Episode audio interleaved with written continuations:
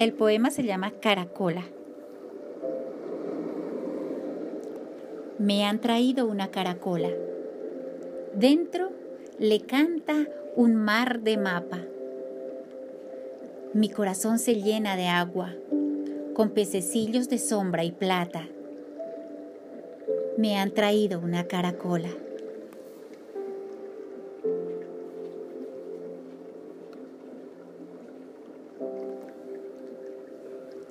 El poema es de Federico García Lorca.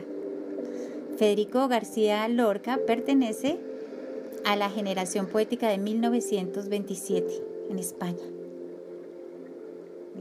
Entre esos poetas estaban Rafael Alberti, Jorge Guillén, Gerardo Diego, mm, Pedro Salinas y Damaso Alonso generación poética de 1927.